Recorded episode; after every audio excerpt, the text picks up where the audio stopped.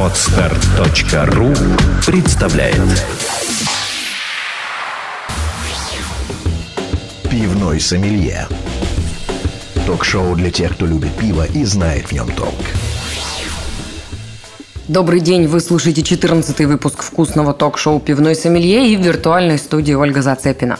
Сегодня у нас в гостях будет микробиолог и главный человек лаборатории целого пивоваренного завода. Но, кроме того, наш гость прежде всего и, самое главное, очень увлеченный профессионал. Зовут его Кирилл Купцинелли. Этот человек раскроет вам все тайны пивных дрожжей, которые для многих бирофилов так и остаются загадкой. Ну, мы с вами начнем, как всегда, с новостей, а после уже ознакомимся со всеми тайнами пивной микробиологии. Бир-ньюс. Начинать, естественно, будем с того, что в Германии открылся фестиваль пива «Октябрьфест», знаменитый. 1000 человек устремились в субботу на Луг Терезы в Мюнхене, чтобы присутствовать на открытии самого массового народного гуляния в мире. Этого легендарного праздника пива, который проходит уже в 179 раз и длится до 7 октября. Фестиваль открыл символичным вбиванием специального крана в бочку с янтарным напитком обер-бургомистр баварской столицы Кристиан Уде.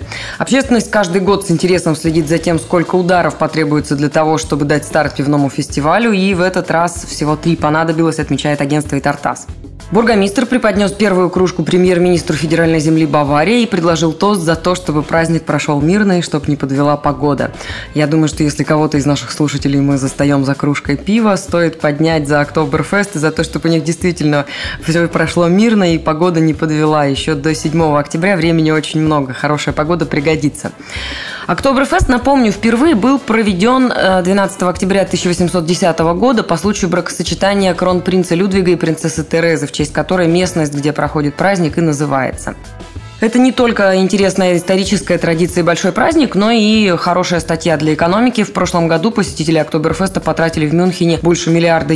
Эта сумма, она складывается за объем продаж пива, закусок вот на самой этой площади, а также доходов, которые получают владельцы гостиниц, водители такси, владельцы сувенирных лавок и прочее от наплыва туристов. Владивосток присоединяется к циклу лекций «Пивной сомелье», и там, на другом конце России, лекторы расскажут о правилах производства пива, его рецептах и научат отличать мифы от реальных фактов. Лекции пройдут в сентябре-октябре. Первая посвящена технологии производства пива, ингредиентам и основным правилам дегустации, а на второй участники проекта узнают об истории мирового пивоварения и современных трендах. На заключительном семинаре, кстати, везде будут мастер-классы по профессиональной дегустации. Так вот, в конце обучения расскажут об основных сортах пива и особенностях потребления разных сортов напитка в разных странах. Каждая лекция, напомню, будет сопровождаться мастер-классом с профессиональным дегустатором.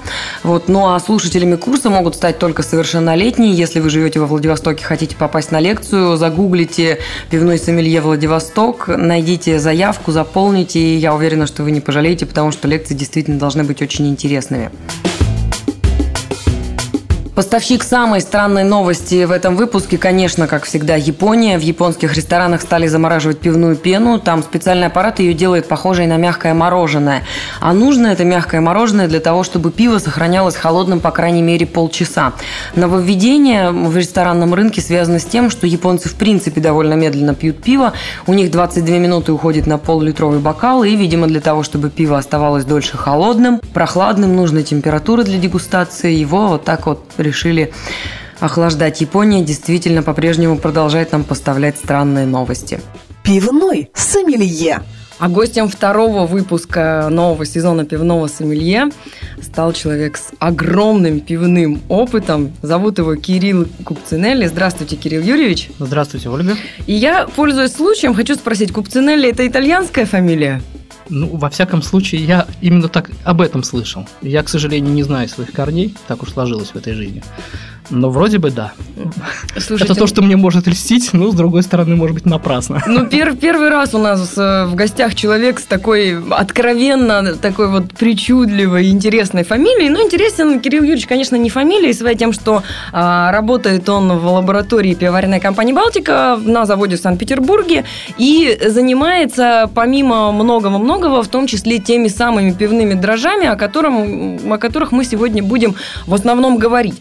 Но поскольку поскольку все-таки профессия, связанная с организацией работы лаборатории на пивном производстве, она несколько шире, чем просто разговор о дрожжах, поэтому давайте мы начнем с того, за что вообще вы отвечаете на своей работе, ну а потом так уже плавно сместимся в сторону дрожжей.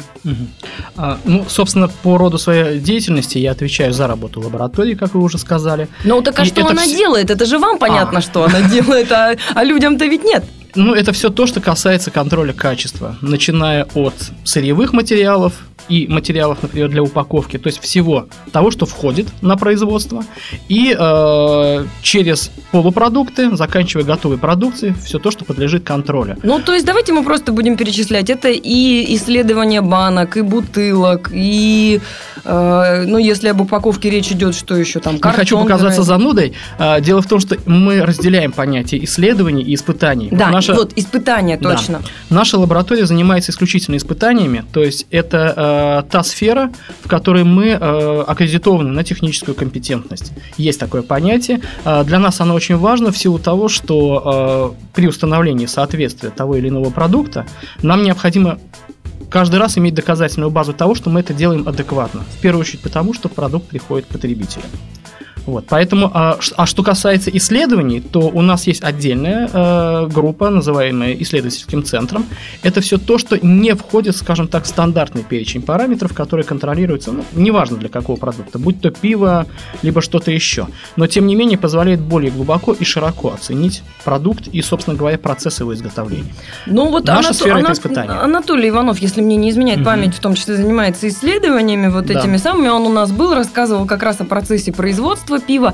Но мы тогда, попутно объясняя, как устроен пивоваренный завод большой, вообще возвращаемся, собственно, в лабораторию, где вы исследуете на соответствие, ну, то есть, видимо, имея какие-то перечни критериев, по которым вы исследуете сырье, то есть, ну, и сырье, и упаковку, да, а в сырье входит, я так понимаю, и вода, и солод, и хмель, и какие-то иные продукты, если это, не знаю, там, допустим, Асахи, где нужен рис, да. Все совершенно верно. Безусловно, основным сырьевым компонентом является вода. Ну, казалось бы, может быть, он не столь интересен. Тем не менее, вода действительно во многом определяет качество продукта. Не буду говорить, что второй по значимости, наверное, равнозначный тому. Это продукт, ну, скажем так, широкое понятие. Зернопродукты, к которым относятся солод, ячмень, пшеница, пшеничный солод. То есть, ну, это целый ряд компонентов, из которых строится наше многообразие. Чем больше пива, тем, соответственно, больше... Чем больше сортов просто пива, тем больше разнообразия этого самого сырья. Ну, а вот смотрите, те же самые дрожжи, да? Мы из выпуска с Анатолием, где Анатолий нам в общем и целом рассказал, что дрожжи, они действительно во многом влияют на характер пива, да? Они задают его вкус. И, конечно, здесь важны там и зернопродукты, важна и вода, но важны и дрожжи не меньше, а то кое-где и больше, да? Расскажите, что же это все-таки за, ну, продукт дрожжи как таковой, да, сейчас в пивоваренной промышленности, откуда он берется, да, вы закупаете дрожжи какие-то, я знаю, что, ну, есть дрожжи, которые Балтикой выведены, вот побольше вообще о том, как устроена эта дрожжевая индустрия, я бы так сказала. Ну, собственно говоря, дрожжи, действительно, вы абсолютно правы, это очень интересная субстанция, она не присутствует ни на одной из этикеток. Тем не менее, очень часто воспринимается как некий сырьевой продукт. Это не совсем так. Дрожжи, по большому счету, это то, на чем зиждется понятие пива. В силу того, что это живой организм, я полагаю, наша аудитория это понимает, который, собственно, из того сусла, который мы изготавливаем из сырьевых продуктов, она превращает его в готовый продукт пива. Да, поэтому переоценить их деятельность в производстве пива очень трудно.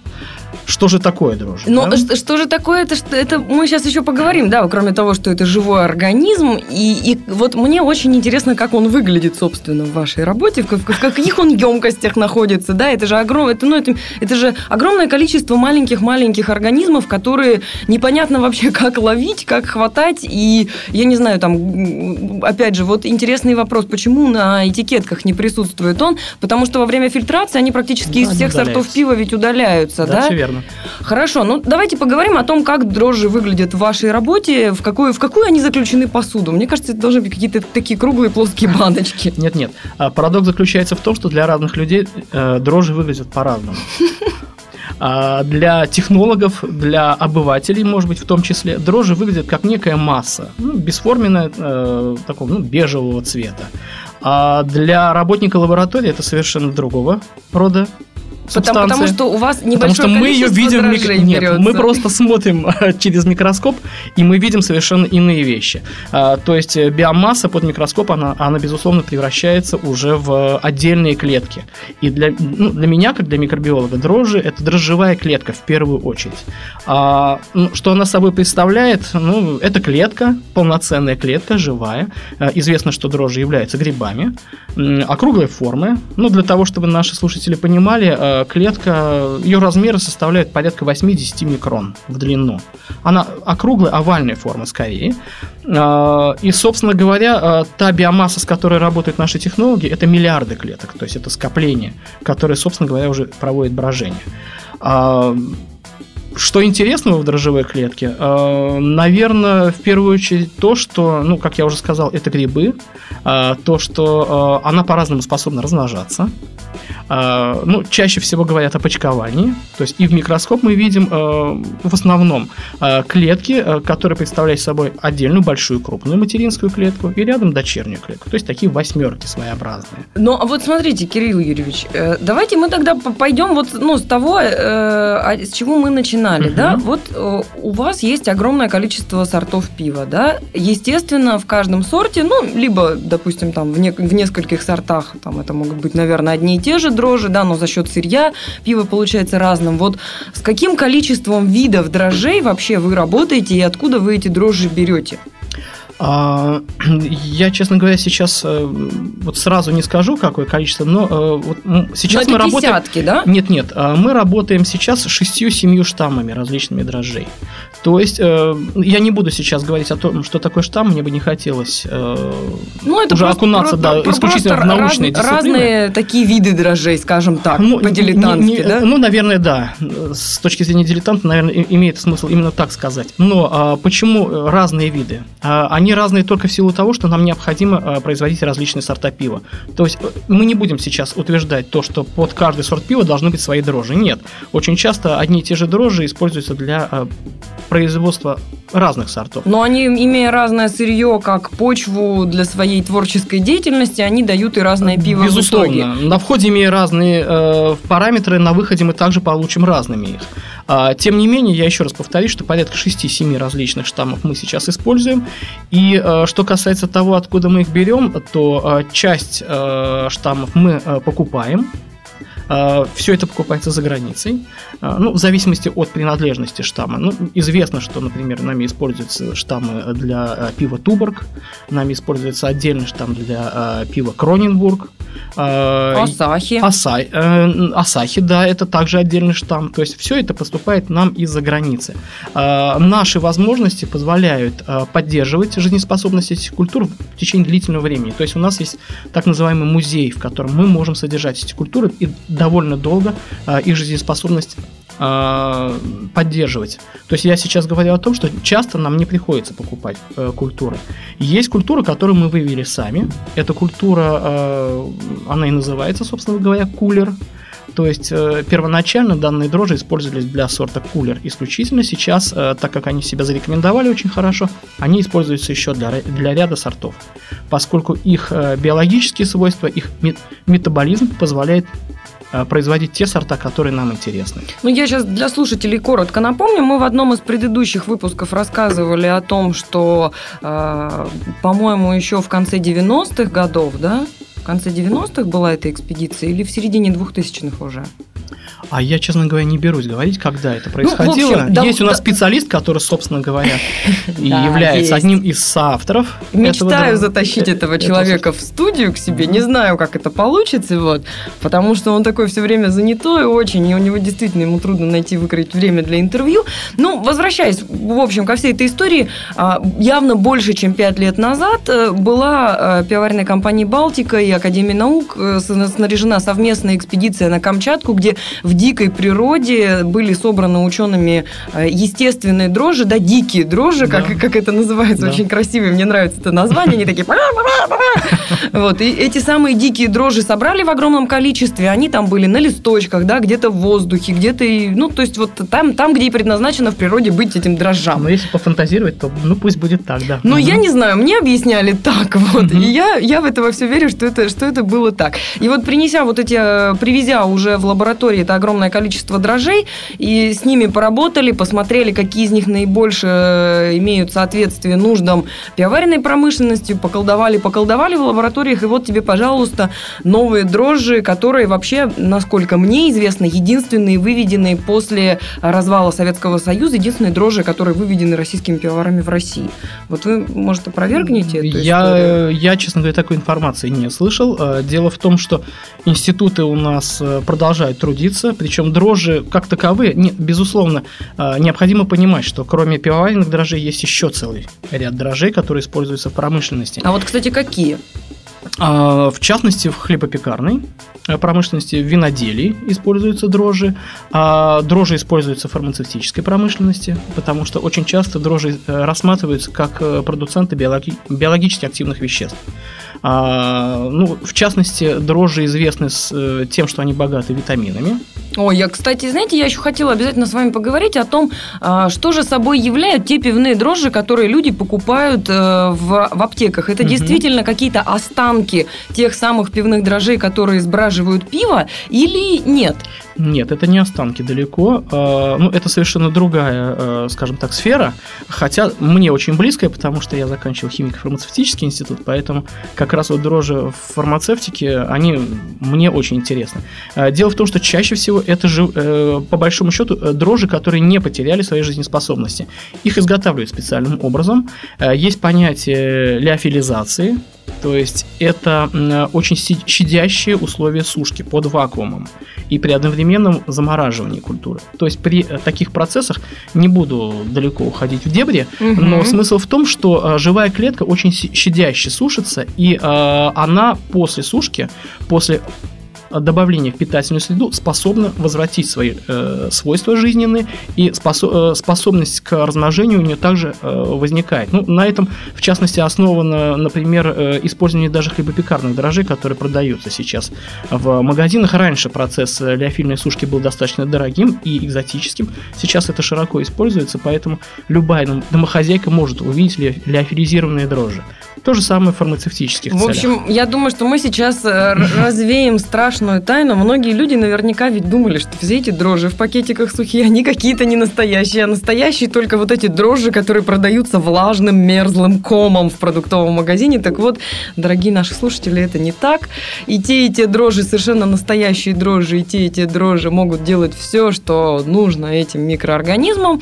Ну, а что же, собственно, они делают, если так вот, ну, если кратко пройтись, они поедают одно и выделяют другое, насколько я понимаю. Но если очень кратко, то да.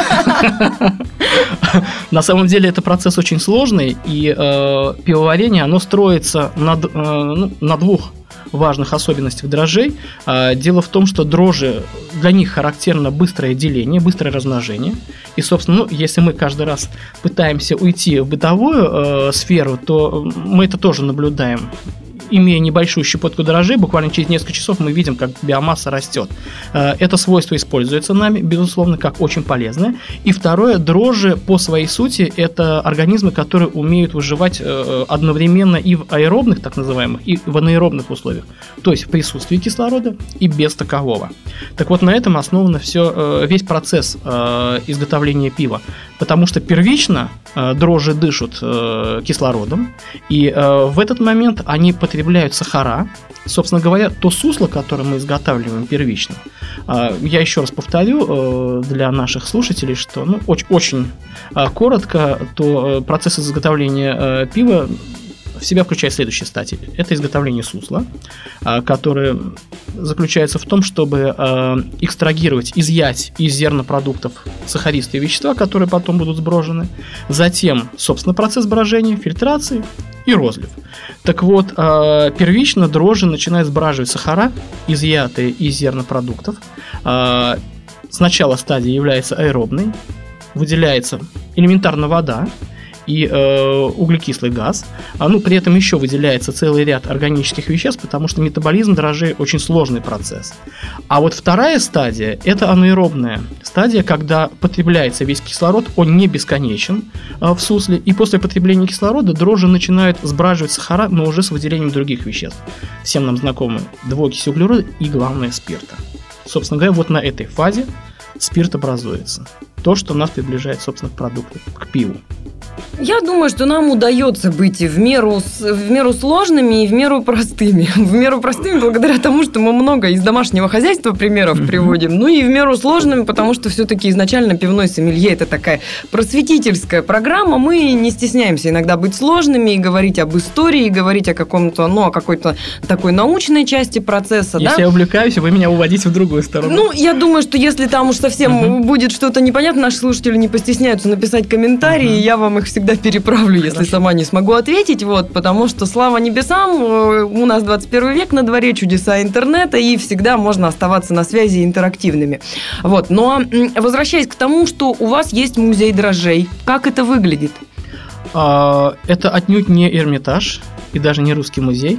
Это небольшое скромное помещение, в котором есть специальное оборудование холодильное, и там при низкой температуре хранятся в пробирках наши дрожжи. То есть, когда вам нужно для производства какого-то сорта пива определенная раса дрожжей в огромном-огромном количестве, специальный человек из лаборатории идет туда, берет какой-то образец и начинает эти дрожжи размножать до того количества, которое нужно в промышленном процессе. Да, все совершенно верно. А расскажите, как это происходит? Как размножаются дрожжи? Это, я не знаю, что их-то, покормить нужно или что?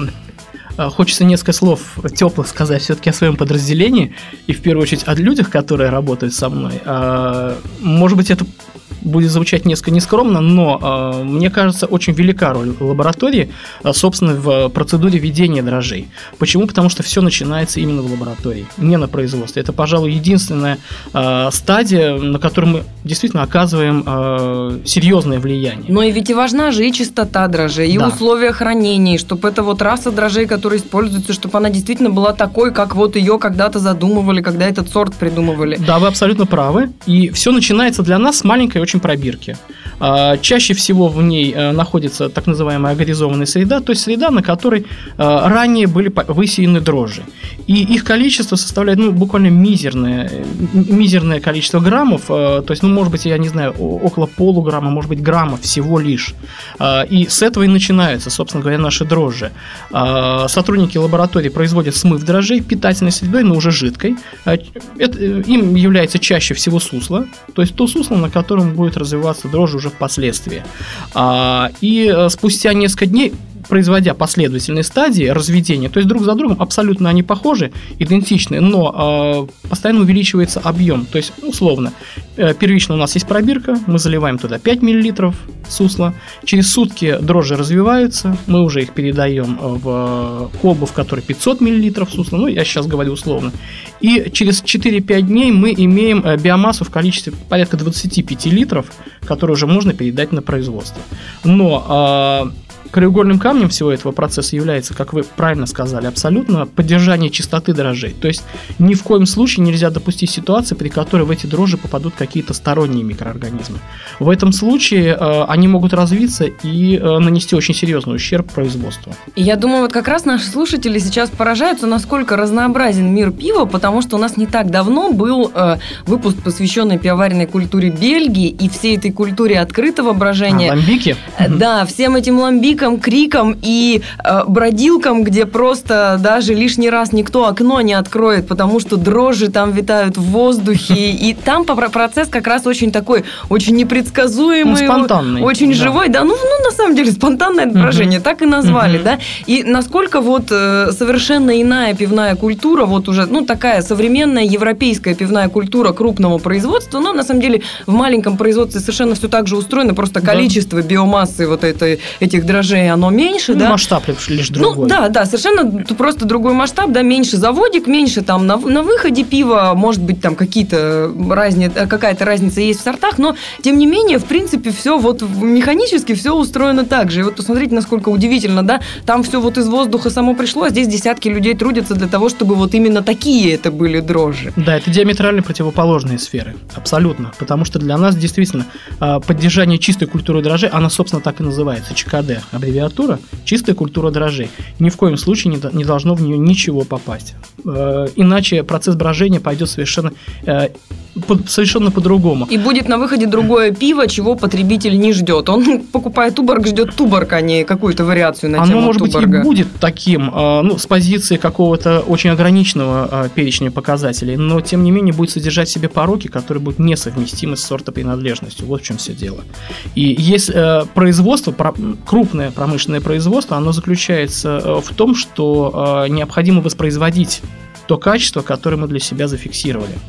Когда речь идет о ламбиках, то, конечно, о воспроизводстве тут вряд ли идет речь, но, ну, тем не менее, тоже что-то свое интересное в этом есть, безусловно. Ну да, но это совершенно какая-то... это узкая категория. Да, это отдельный остров пивоварения, я бы так назвала это, что это совершенно просто другая отдельная культура и со своими законами, со своими правилами, со своими любителями, ценителями, ну и мы, в общем, как тоже такие продвинутые пользователи в пиве, не чужды этой культуры, иногда мне кажется, что все эти бельгийские красоты, они способны сделать прекрасным какой-нибудь вечер или какую-нибудь встречу. Наверняка, уверен в этом.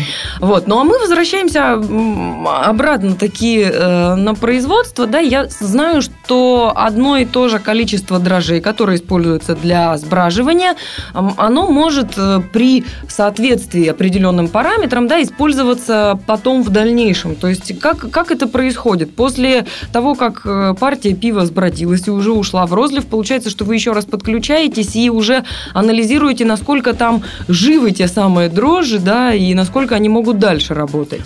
Я понимаю, о чем вы говорите. Действительно, существует две разных категории дрожжей. Это чистая культура дрожжей, о которой мы немного поговорили, и есть так называемые семенные дрожжи. Дело в том, что процесс пивоварения, он характеризуется тем, что мы, безусловно, первично мы имеем чистую культуру дрожжей. Допустим, производство только начинает запускаться. Но после первой стадии брожения дрожжи, это их свойство, их можно собрать. Известно, что производство пива холодильное производство, то есть производство, которое ведется при пониженных температурах. Так вот, если понизить температуру биомассы, дрожжи имеют свойство оседать. Осевшие дрожжи можно вернуть в процесс. То есть их специальным образом собирают, а затем заливают в емкость свежее сусло и подают эти дрожжи уже в качестве семенных. То есть помимо стадии ЧКД можно дрожжи еще оборачивать в производстве многократно. Количество оборотов совершенно разное, все зависит от практики, которые приняты на производствах. У нас мы допускаем не более 5-6 оборотов. Я знаю, что в Европе бывают и десятками исчисляющиеся количество оборотов. Ну, это, наверное, очень сильно и от дрожжей зависит, и от производства, и от сорта, и от всего вообще. Это зависит от целого ряда факторов. В первую очередь, да, вы правы, от жизнеспособности дрожжей, от их биологических свойств и, собственно, от культуры, которая принята на предприятии. То есть, если предприятие для себя допускает достаточно значительное количество нежизнеспособных дрожжей, обратите внимание, я не называю их мертвыми и живыми. Во-первых, это некорректно, во-вторых, действительно, терминология, она подразумевает иные вещи. Ну, вы же настоящий ученый, а я игрушечный. Дело не в этом. Дело совершенно не в этом, просто клетка может быть жива, но если она не дает потомства, она считается с позиции микробиологии нежизнеспособной. Среди человеческого рода по-другому, да?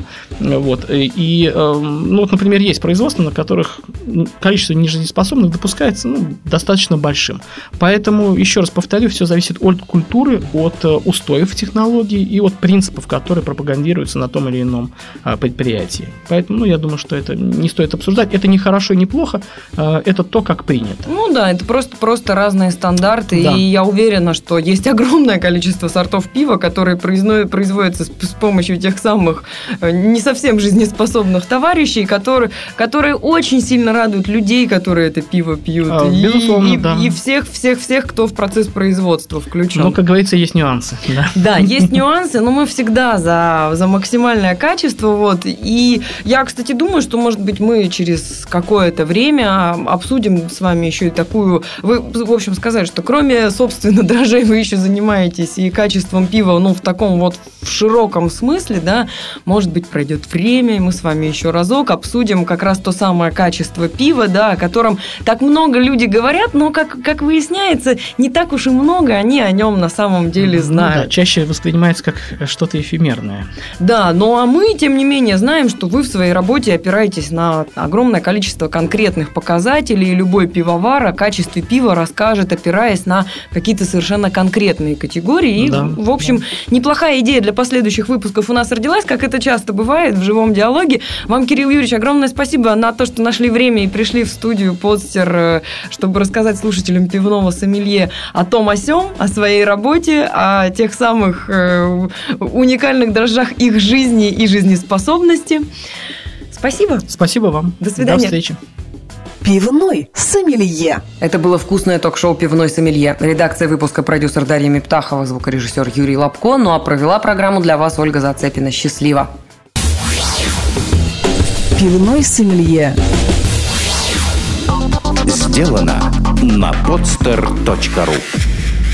Скачать другие выпуски подкаста вы можете на podster.ru.